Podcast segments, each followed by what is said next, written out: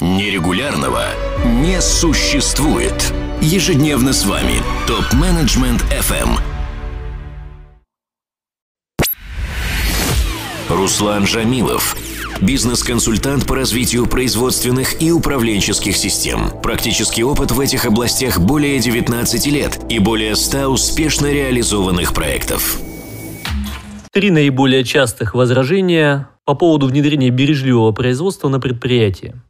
Крайние 10 лет я с периодичностью несколько раз в неделю провожу встречи с топ-менеджерами среднего и крупного бизнеса государственных и частных компаний Российской Федерации. За это время я накопил банк возражений, и среди них хотелось бы выделить три наиболее часто встречающихся возражения. Первое возражение, с которым я зачастую сталкиваюсь, следующее.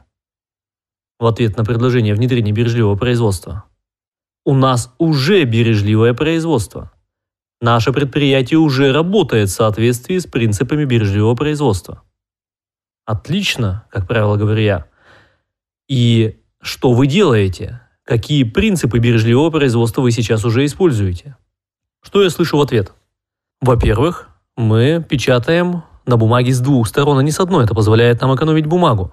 Во-вторых, у нас энергосберегающие лампы. Это позволяет нам экономить на электрической энергии. В-третьих, сотрудники у нас переведены уже на неполную рабочую неделю. Это позволяет нам экономить на фонде оплаты труда. Серьезно? И это бережливое производство? О чем говорит это возражение?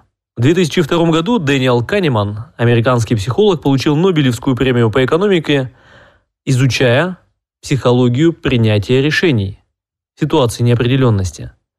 И было введено понятие так называемых когнитивных искажений или ловушек мышления. Это систематические ошибки в мышлении, которые приводят к ложному выбору к ложному принятию решений. Так вот, первое возражение как раз и является такой ловушкой мышления. С чем оно связано?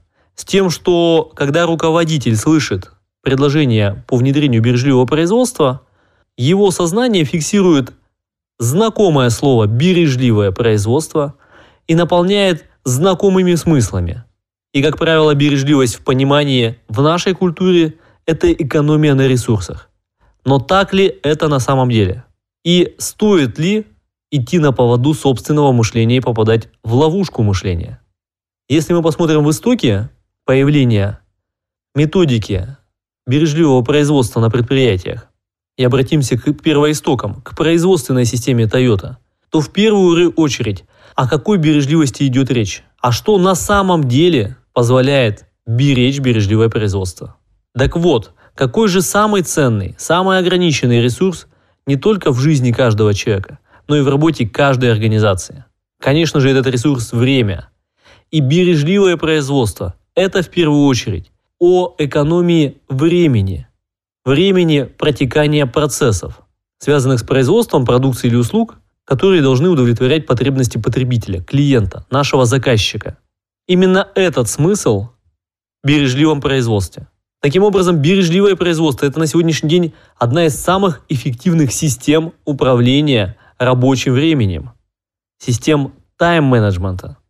И, конечно же, это не столько и не только об экономии ресурсов, сколько об экономии времени, которая в конечном итоге приводит к экономии ресурсов. Второе возражение, с которым зачастую мне приходится сталкиваться, возражение следующее. В нашей стране это не работает, мы не японцы. Снова обратимся в историю. Гастев Алексей Капитонович. Русский теоретик научной организации труда. Знаком был с Генри Фордом, вел с ним переписку. Научные подходы к организации труда на производстве берут свои истоки в начале 20 века. Они связаны с таким известным теоретиком повышения производительности труда и эффективности, как Фредерик Тейлор, практиком Генри Форд и, как ни странно, с нашим отечественным ученым, практиком, исследователем Гастевым Алексеем Капитоновичем. Именно он создал научную, э, научную организацию труда э, в СССР, создал Центральный институт труда.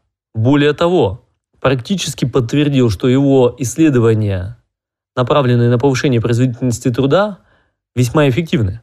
В 1931 году в Москве проходило международное соревнование по укладке кирпичей.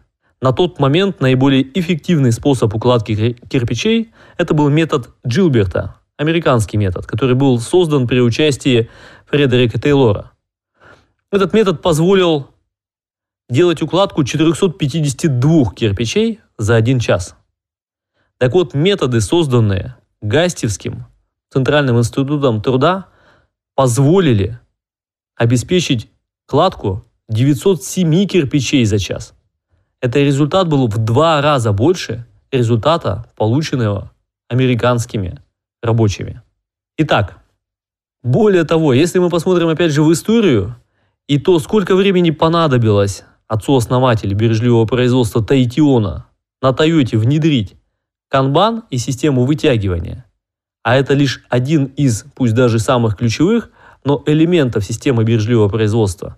Так вот, на это у Таитиона ушло порядка 10 лет для того, чтобы внедрить систему канбан на предприятии Toyota. Возможно, проблема не в том, что мы не японцы с точки зрения того, насколько быстро и легко мы внедряем те или иные методы и системы работ. А проблема в том, что нам крайне важен быстрый результат, быстрая победа. И если мы не видим успехов от внедрения бережливого производства в ближайший же месяц-два, то мы уже начинаем говорить о том, что это нам не подходит и у нас это не работает.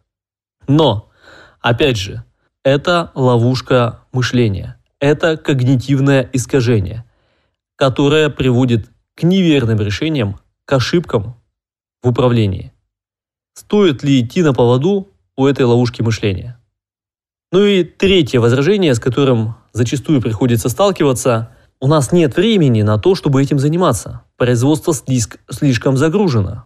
На производстве слишком много работы. Да и вообще, нам нужно просто модернизировать оборудование, обновить его, и это существенно позволит нам повысить нашу производительность труда. Причем здесь бережливое производство. Возвращаемся к истокам. На одном из предприятий, с которым мы работаем, крупное промышленное предприятие, была построена карта потока создания ценностей по выпуску определенной продукции. Так вот, для того, чтобы изготовить комплект из пяти изделий, время протекания процесса на этом предприятии составило порядка 29 тысяч минут. В бережливом производстве есть разведение видов работ на значимую работу, незначимую работу и потери. Значимая работа – это та работа, которая создает ценность для потребителя. Это когда заготовки, материалы обрабатываются на станках, проходят определенные технологические операции и за счет этого создается конечная продукция. Незначимая работа – это та работа, которая не создает ценности для потребителя, ну, например, контроль качества. Он не добавляет ценности продукту но зато он обеспечивает гарантию того, что потребитель получит действительно качественный продукт. Поэтому эта работа тоже присутствует. И потери. Так вот, потери – это все, что не добавляет ценности, это все, что не связано с обработкой изделий и материалов и созданием конечной продукции. Так вот, 29 тысяч минут. Как вы думаете, сколько здесь было значимой работы, когда а, заготовки и материалы проходили обработку на станках? незначимой, например, контроль качества, и потерь. Из 29 тысяч минут значимое время работы составило чуть более 7 тысяч минут, незначимое порядка 2 тысяч минут, и 20 тысяч минут это были потери. 20 тысяч минут. Представляете, производственники фокусируются на значимой работе, а это всего 7 тысяч минут. Это менее 30% от общего времени протекания процесса. И даже если мы повысим выработку, используя более современное оборудование, в два раза, то вместо 7 тысяч минут мы получим 3,5 тысячи минут, но из общего фонда времени протекания процесса 29 тысяч минут мы экономим всего 3,5 тысячи минут, чуть более 10%. А представляете, если мы устраняем 20 тысяч минут потерь, то мы экономим практически 70% времени. То есть мы можем существенно повысить производительность труда, удвоить, утроить объем за то же самое время. Ну или а, в три раза быстрее изготавливать ту же самую продукцию. А время в бизнесе – это деньги. 20 тысяч минут потерь – это что? На первом участке для того, чтобы изготовить комплект, достаточно 120 минут. А затем 4,5 тысячи минут изготовленный комплект продолжает лежать на участке по той причине, что не выстроена система логистики и поставки в следующий этап на следующий цех. 4500 минут. Этот комплект попадает на следующий участок. И полторы тысячи минут он лежит, прежде чем будет взят в работу. Итого мы уже получаем 5000 минут потерь. В то время как сам технологический процесс на втором участке занимает порядка 900 минут. И так по всему потоку. То есть время, когда с изделиями происходит работа, и, соответственно, заготовки превращаются в конечную продукцию, намного меньше, чем то время, когда эти заготовки пролеживают между операциями, между процессами, между цехами. И самое удивительное, что практически никто на производстве это время не считает, не учитывает. Ни технологи, ни инженера, ни конструкторы, ни производственники. А это потери, которые тысячи часов превращаются в сотни по результатам года. А за каждым этим временем у него есть эквивалент в виде, в том числе и финансовой составляющей. Это десятки и сотни миллионов рублей. Поэтому третья ловушка нашего мышления, она говорит о том, что у нас нет времени, это ловушка мышления, сигнал того, что если нет времени, то самое время заняться именно бережливым производством. Ведь это основная задача – высвободить время. Высвободить его от неэффективного использования, от потерь. Итак, три наиболее типичных возражения.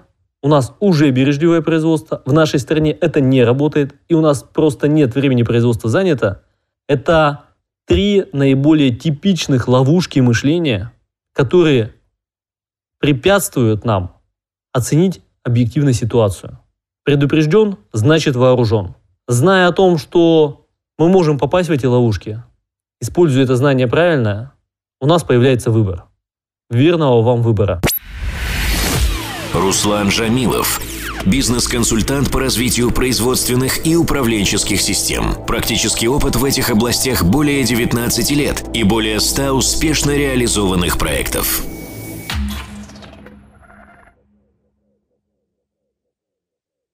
Задавайте вопросы ведущим и получайте еще больше пользы на tmfm.site.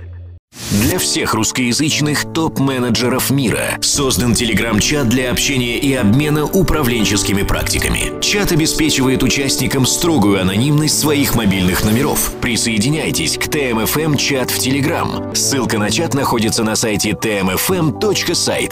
Ваши коллеги ждут вас в чате прямо сейчас.